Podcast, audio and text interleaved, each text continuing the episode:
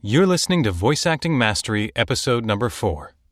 Welcome to the Voice Acting Mastery podcast with Crispin Freeman. VoiceActingMastery.com is your place to learn both the skills and the mindset you need to become a professional voice actor, even if you're just getting started. In each episode of this podcast, you'll discover valuable tips, tricks, and insider information to help you portray characters in animation, video games, and beyond. And now here's your host, voice actor Crispin Freeman.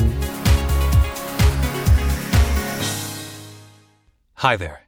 My name is Crispin Freeman, and I'll be your guide through the world of voice acting. If you'd like to know more about me, feel free to check out my personal website at www.crispinfreeman.com. In the next two episodes of this podcast, I want to tell you the story of how I broke into the voice acting business. Now, there's two reasons for this. Firstly, I think you'll find it helpful to hear what my approach was to becoming a professional voice actor. And secondly, I want you to know where I'm coming from as a teacher, so you can better evaluate what I'm offering you and how my advice can apply to your own voice acting journey. No matter what subject you may be learning, I think it's vital to know the background of the person teaching you. Every voice acting coach will offer you their own unique perspective on how to develop a successful career. It's up to you, as an ambitious and resourceful voice actor, to choose what works for you and what doesn't. There is no one size fits all approach to voice acting. Every person's journey is different, and sometimes radically so. In future episodes, I'll be interviewing other voice actors so that they can share with you their trials and tribulations of becoming a professional. Once you hear a number of these how I broke into the business stories, you'll probably get a sense of what path might work for you based on your background, your skill set, and your personality. But right now, let's start with my story. And now, the feature segment. It may be hard for you to believe, but I started out as a very shy little boy. I never thought I'd become an actor. I was a total introvert. I mean, it may seem surprising considering that I go to conventions and I get up on stage and I talk publicly and I teach classes and everything else. But the fact is that when I was young, I just wanted to sort of run into a corner and hide. I was much happier being left alone and reading my books or listening to music or playing with my computer, and I did not like getting up in front of people in public at all. There was a part of me that sort of wanted to break out of that shell and be more confident around others. But back then I wasn't sure how. Well, it turns out that my family was involved with the opera in Chicago. I was born and raised mostly in Chicago, and my grandfather was a big patron of the Chicago Lyric Opera. So, as a kid, my grandfather and father thought it'd be really cute if they could get me into the opera as an extra, what they called a supernumerary, which basically meant that they would have little kids dress up in costume and they'd go on stage and be part of the acting troupe on stage for the opera. I wouldn't do any singing, I'd just fit the costume, which was lucky because I was a skinny little kid. I could fit most of the costumes.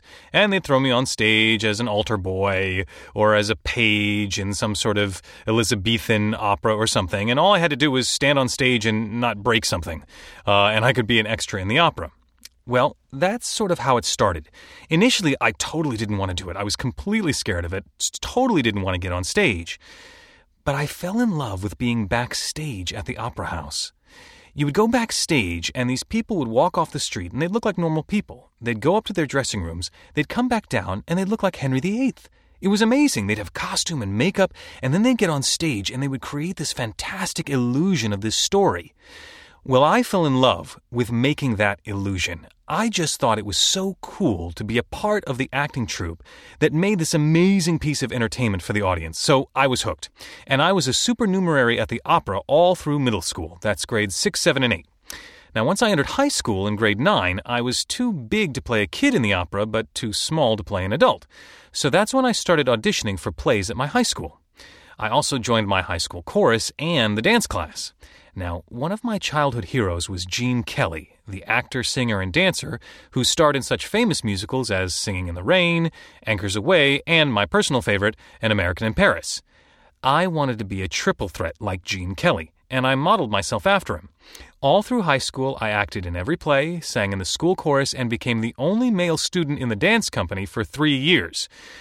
Which meant that I came in for some ridicule Uh, high school being what it is, with people making fun of other people, being the only guy willing to get up on stage in tights, I had a lot of people making fun of me. But that didn't matter. I wanted to become an actor, singer, dancer. I wanted to become Gene Kelly, and I didn't care. One way or another, I was going to make it happen. Now, when it came to look at colleges, I wanted a school that would give me a first rate education, but also had a good theater department. I chose Williams College in Williamstown, Massachusetts, and fortunately, they accepted my application. Now, not only was Williams on a par academically with schools like Harvard, Princeton, and Yale, but I found their theater department really exciting.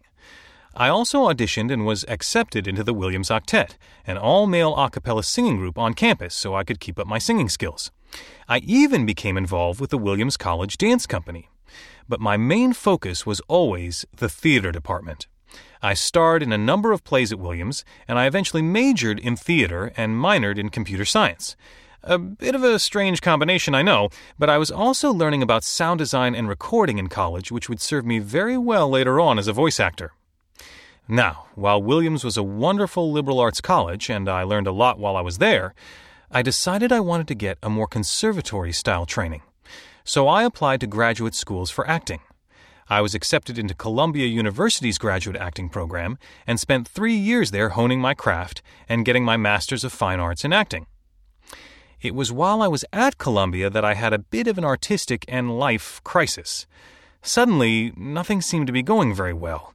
I felt stuck artistically, my acting seemed lackluster, and even things in my personal life were going badly. Things sort of sucked at that point, and I wasn't really sure how to turn things around. Well, it was at this crisis point that I discovered two things. First, I rediscovered my love of Japanese animation. I had always had a passion for anime even when I was a kid, but during college I had lost touch with it. Remember, this was before the World Wide Web existed, and getting information on Japanese cartoons was very difficult back then. But when I arrived in New York City for grad school, I discovered a specialty store near 4th and Broadway called Anime Crash. They sold hundreds of different anime titles on VHS tape, no less, and I fell in love with anime all over again. The second thing I discovered during this crisis was Joseph Campbell's scholarly work on mythology. Now, Campbell was a famous professor who had written the well known book, The Hero with a Thousand Faces, which outlined the hero journey in cultures and religions all around the world. He was also an advisor to George Lucas and helped Lucas build the story structure of his original Star Wars trilogy back in the late 1970s and early 80s. I was fortunate enough to watch the PBS series based on Campbell's scholarship called The Power of Myth. And that's when it all came together for me.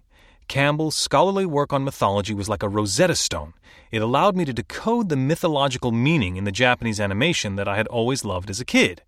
I now knew that I wanted to work on mythological storytelling in my art. I was also becoming sort of addicted to watching anime, but it still did not occur to me to try and combine those two loves and become a voice actor. I just thought I would try to incorporate what I knew about mythology into my theater work. So at this point, I was still pursuing my theater career and enjoying anime as a sort of hobby. But all of that changed one summer.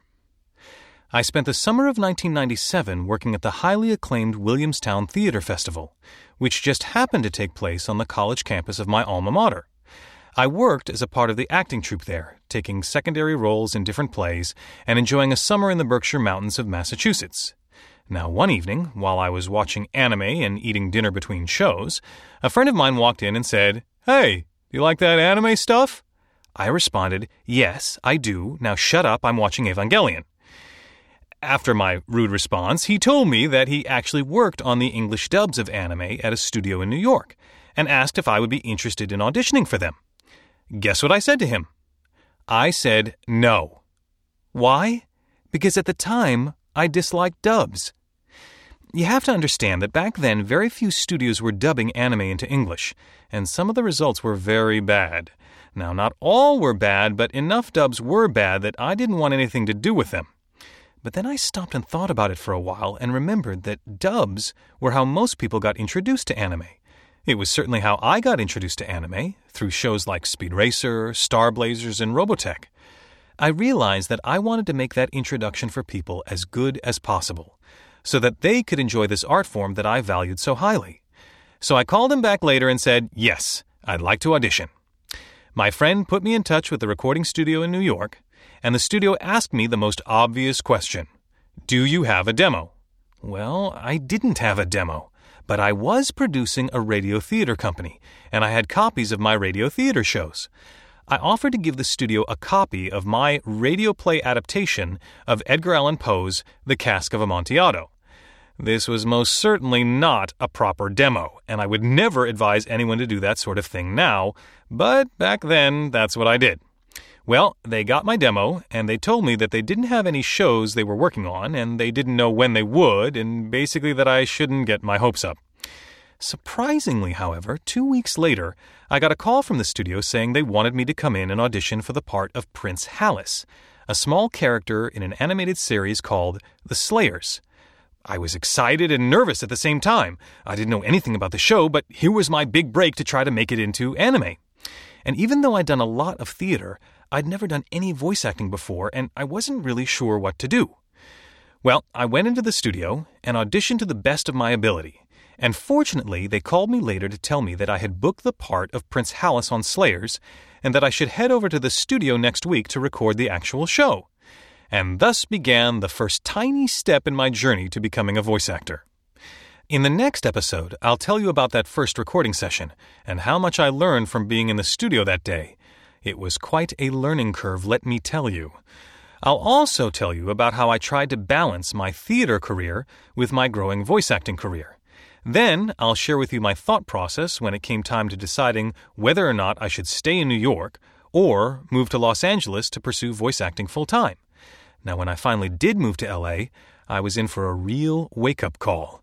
But I'll get to all of that in part two of my story in the next episode. There's just one more thing I wanted to tell you about before I sign off, however. It turns out that this podcast has just recently been listed in the iTunes Store online. So now you can sign up to automatically download new episodes through iTunes. I'm really excited about this, and I wanted to see if I could ask you for a little favor. If you're enjoying this podcast and finding the information useful, I would so appreciate it if you would head over to the iTunes Store, look up this podcast, and give me a nice review. You can rate the podcast using their star system, and you can also write your own comments as well. Just open up iTunes on your computer, go to the iTunes Store, search for Voice Acting Mastery, and I'll pop up instantly. Then you can click on Write a Review to do just that. I'd like to reach as many people as possible with this podcast, and every positive comment you leave helps others find this information as well. Thanks so much for listening, and I'll see you in the next episode. You've been listening to the Voice Acting Mastery podcast with Crispin Freeman.